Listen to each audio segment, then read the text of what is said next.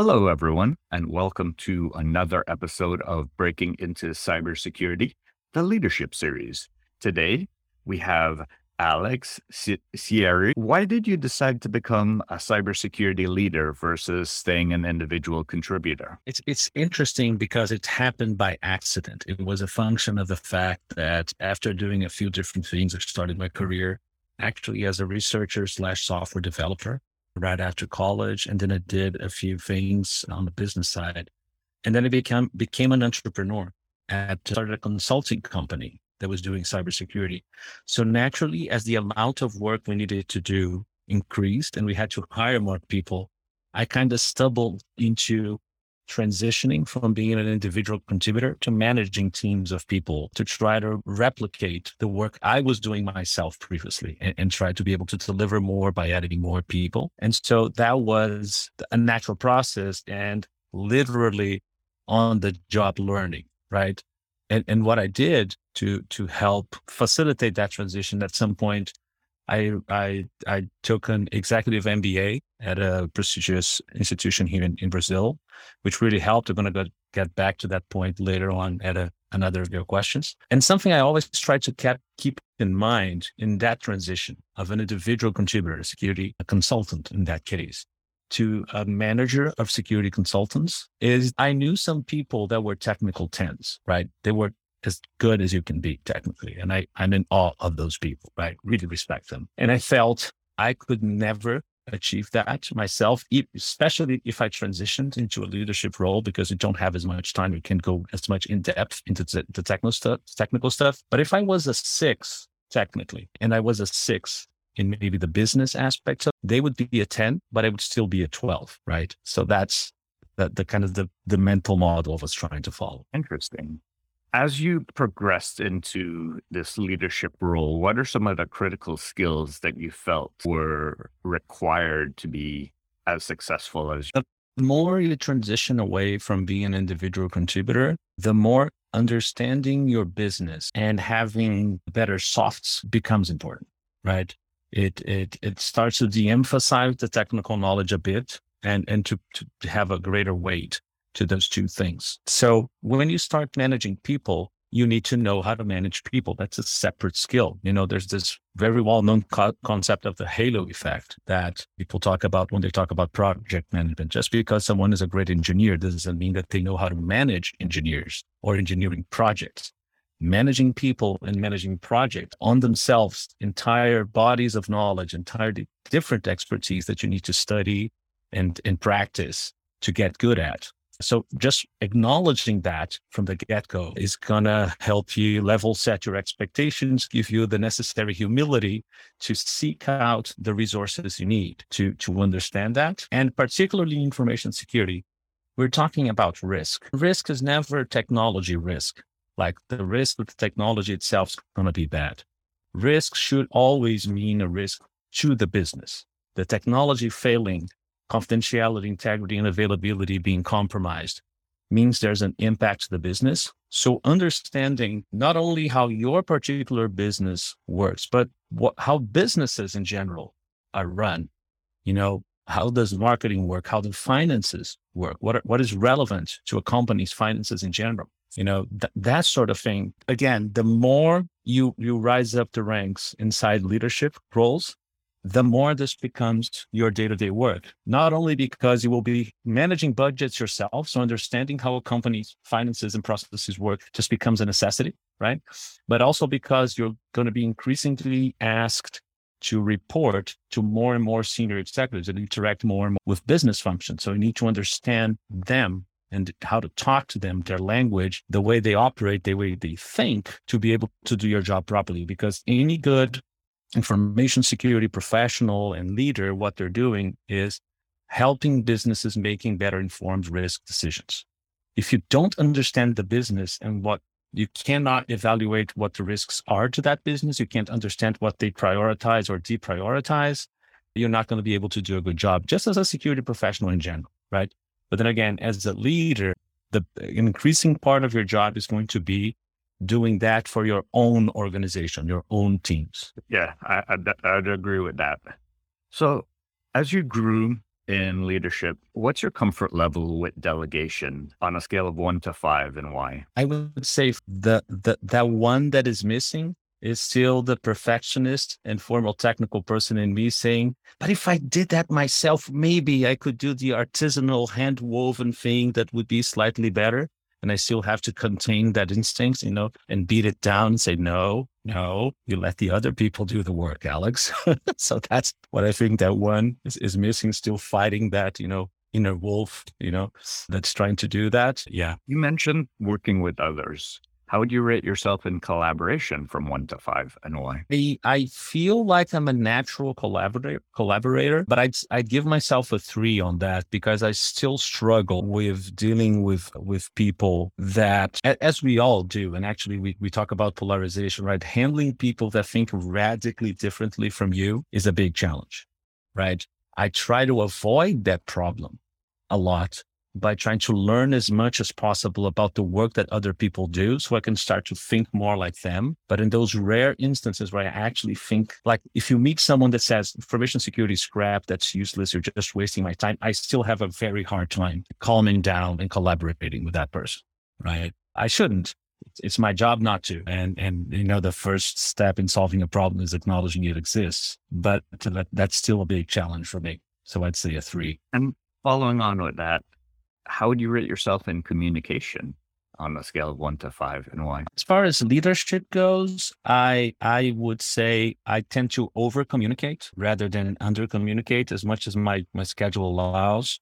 So I'm I'm pretty satisfied with my level of communication. It's a bit smug to say that, but I, I would tentatively give me a, a 4.7 or something on that scale. I, I feel that that has never been an issue the, the, the quality and the amount of communication, much more the other two issues we just discussed. Okay. Maybe if you ask the people that report to me, they disagree, but that that's my self perception anyway. That definitely makes sense. Speaking of the people that report to you as well as working with the business, how do you rate yourself in influence? It's interesting because the way I think about influence, and people have so many negative associations with sales, but but think of like the ideal good way of doing sales right? I think that's what influence is. You're just selling an idea. You're selling a project. You're selling an initiative right? And if you look at we all think about the gimmicky like used car salesman you know ignore those people. Think about the best salesperson met that really helped you identify a need find a solution together with you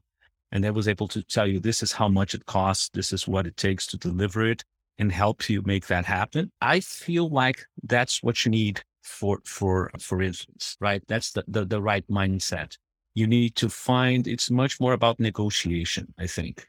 To think about what does the, that person need? Do we align somehow? Is there anything that we share that is a common need that we can, you know, work together on? Right. The other thing I would say is that I understand why there's an aspect of information security and it's interestingly, I don't want to sound disrespectful, but it's a very American thing where we have like military terms and the military hierarchy and the military mindset come into play. And maybe it's just my misunderstanding on how the military works, but my immediate association with that is a very hierarchical structure where people are issuing orders that you have to follow, right?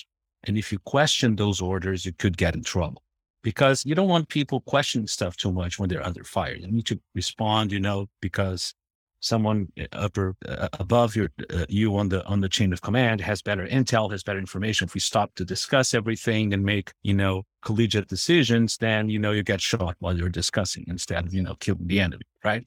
So understand that in a military context, you need this very hierarchical top-down structure. But in 99.99% of organizations, that's exactly the opposite of what you want.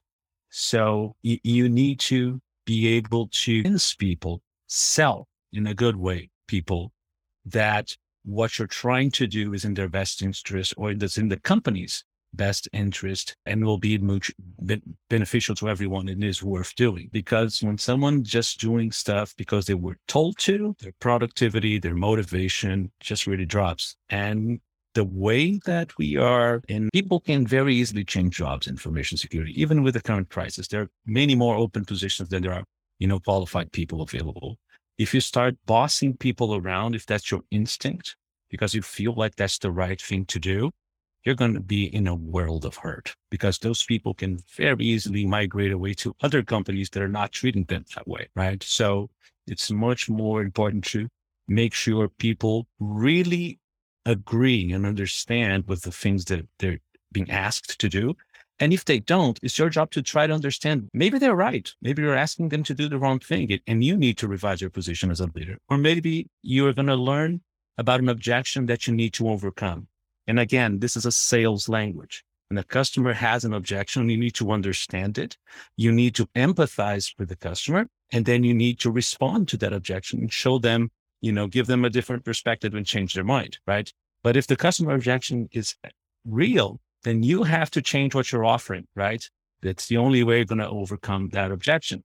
It's the same thing here, much more than top down hierarchical chain of command style. That's what I would recommend. Like empathy is another critical skill that you would add to the list. Absolutely. I mean, there's there's a not one is cut out for the the the role of leadership. As I as I mentioned, you're managing people first and foremost. You're not, you know, most of us go to IT, go to information security because we like computers, applications, you know, automated processes, things. So again, we're not doctors and nurses who are dealing with people. We're mostly think about ourselves as dealing with things, right?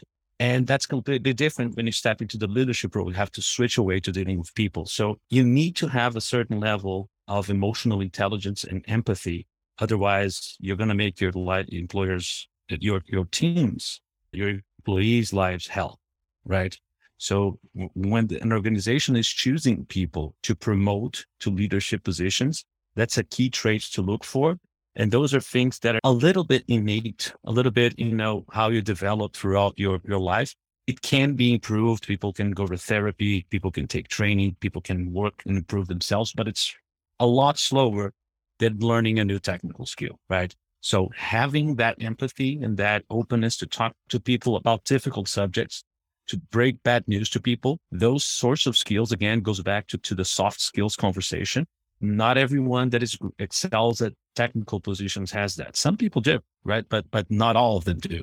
And so those people are the ones that are probably more suited to being on a leadership role, in my opinion. And throughout your career, in regards to networking, and in this case, networking with people, how important of a skill is it and why? It's critical, in my opinion. If you are focused on managing people, you need to this your skill, conversational skills. You need to learn about as as many different points of view as possible, to view as few people as possible as the other, right? And, and avoid that clash that we talked about before. Uh, and just on a practical level, if you are managing a team, even if you are working in information security at a, at a company, you're not like I was working on a consultancy or a vendor, right? Networking means you might be meeting a new employee, a new team member. You're talking to someone at a conference, at a, at an event, right? That you just met. And maybe you talk to them about your company, about the work you guys do, and they decide to come over. Maybe not today, maybe five years from now, when they decide to leave where they are, they're going to remember, hmm, I've talked to that person. I kept in touch with them through a mailing list, a Slack channel, whatever it was. They were nice. They said nice things about what they were doing, and I want to work with them. So, on a practical level, networking helps you find good products you can use as a security leader, team members you could hire, you know, business partners you, you can do partnerships with. As a vendor, customers, you can always, you can find out customers as well like that.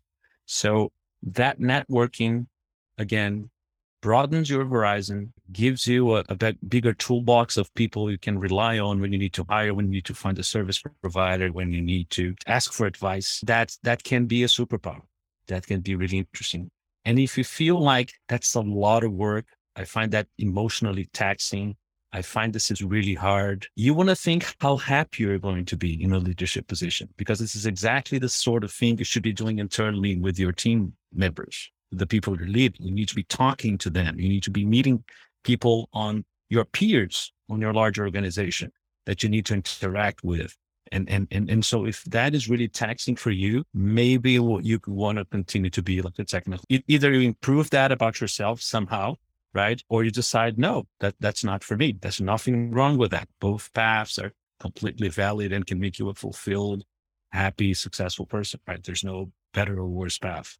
Just choose the one that's going to make you happy, right? And satisfied. Sounds like sage advice. And talking about sage advice, what advice would you give to a future cybersecurity leader that is now watching this recording and considering this as a path for them? Start studying stuff that's not information security as much as you can.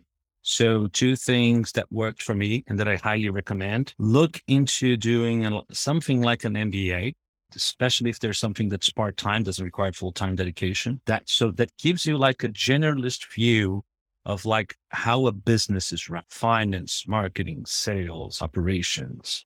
That gives you a, a uh, uh, an inch deep and a mile wide visibility into how how business strategy is executed and designed, etc. HR, because that's going to allow you to have much better conversation, with less frictions with everyone you need to inside your organization. So that's never going to be the, the wrong move for someone that wants to be a leader. And something that I really enjoyed and that really helped me make, bridge that connection about the human element in information security was studying behavior economics.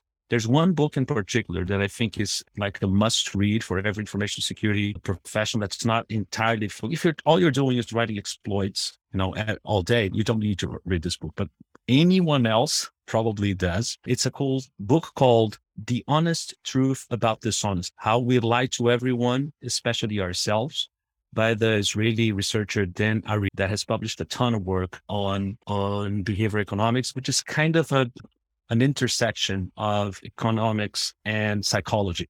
And it shows how people don't behave like 100% rational machines, right? So to give a short summary, what everyone here being a rational person would probably expect to be the key predictors of fraud and cheating would be what is the payback if I'm successful committing the fraud? How much do I stand to gain as a fraudster? What is the likelihood of get, getting caught?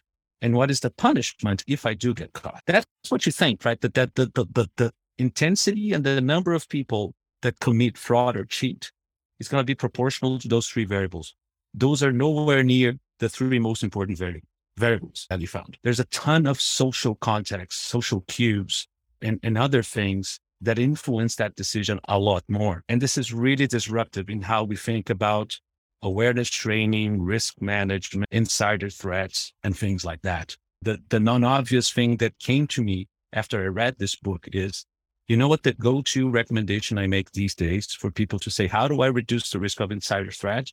Most security leaders and professionals, I need to buy tool X or Y or Z. Now keep your employees satisfied.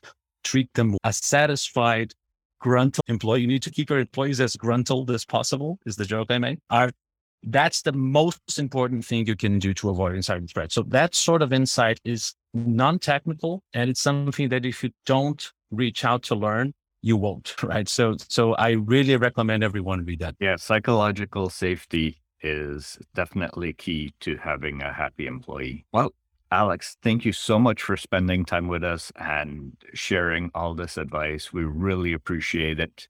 And thank you very much. It was my pleasure inviting me.